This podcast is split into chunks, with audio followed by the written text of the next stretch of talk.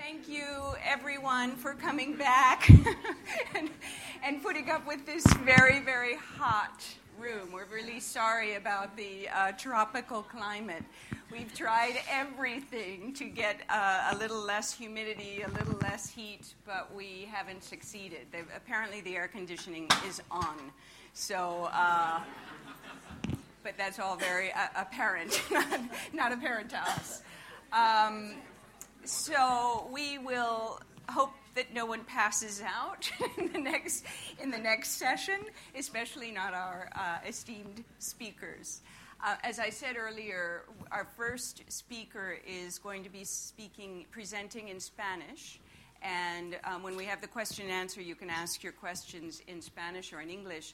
But if you'd like to have a translation uh, in, uh, in English, um, has headsets. Just raise your hand and he will um, give them to you. Okay. This session, I think, uh, is one of the key sessions uh, because it asks the question about how sustainable is this emerging middle class. So we're going to hear from uh, social, sociologists and economists who are going to answer that question for us is whether the, la- the middle class, no pressure, whether the middle class is uh, sustainable in Latin America or not. So we're going to speak, we're going to start with Ludolfo Paramio. Ludolfo is a, he's going to present a political sociological approach to this question. Um, especially, he's going to address the issue of the political consequences of the rise of new emergent middle classes during the past decade. Uh, Ludolfo is a research professor at the National Council of Scientific Research, CSIC.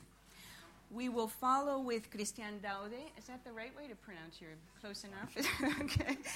Uh, who is who moves from sociology to as uh, to econ- economics approach. He's a senior economist at the OECD Economics Department, and he is sitting at the Colombia desk at the OECD.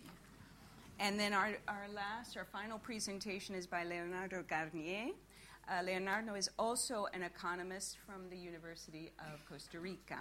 And his, I love the title of his book, so I can't help but bring it out Costa Rica, an almost successful, underdeveloped country.